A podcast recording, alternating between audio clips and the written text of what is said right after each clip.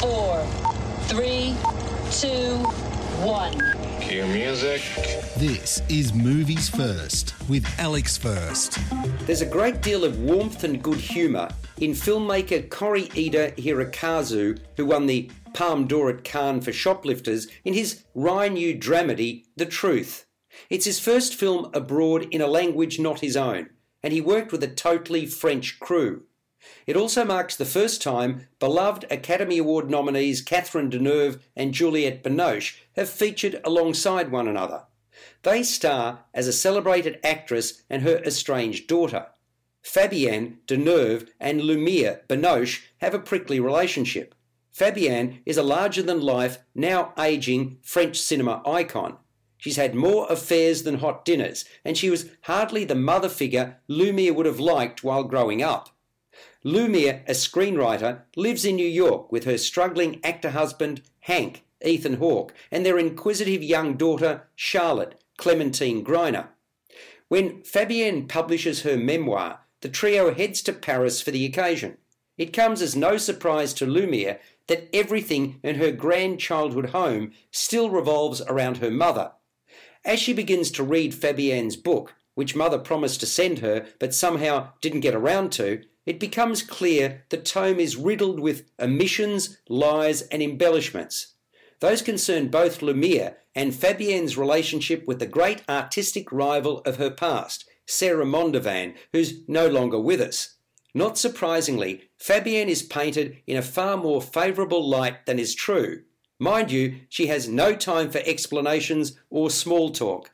She's preparing for her next film, a science fiction drama where she's cast in a small role alongside a rising new talent, Manon Clavel, who's touted as the next Sarah Mondavan. However, Fabienne is not at the top of her game anymore. Still, she's always on show and feels she has a reputation and standing to uphold.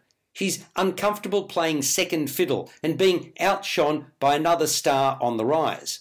There's no doubt Manon reminds Fabienne of her former rival, who incidentally Lumiere was close to.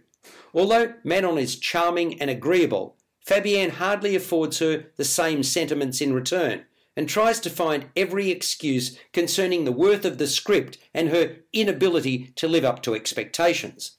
Separately, Fabienne plays a joyful cat and mouse game with her granddaughter, who's led to believe she's a witch and can turn humans into animals if she so chooses.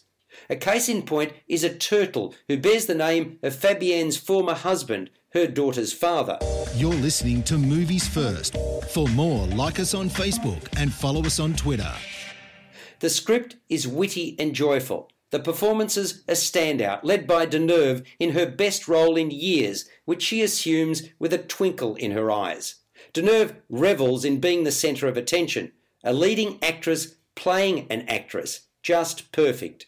Binoche, too, is nuanced as daughter, wife, and mother, carrying hurt and anger from her past, but also a spirit of forgiveness. I loved the frequent visits to the movie set and the film within a film scenes involving three generations of actress. The question must be asked what is fact and what is fiction? The film has a laconic style. Manon Clavel is particularly evocative as the young actress with a big future, the consummate professional. Ethan Hawke is given a bit of a thankless role as a fish out of water, but handles it skillfully, recognising he's the third wheel.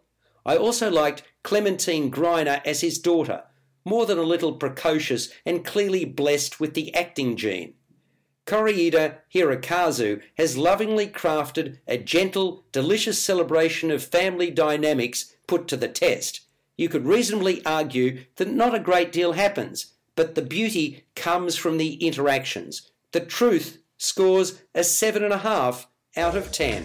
You've been listening to Movies First with Alex First. Subscribe to the full podcast at Stitcher and iTunes or your favourite podcast distributor. This has been another quality podcast production from Bytes.com.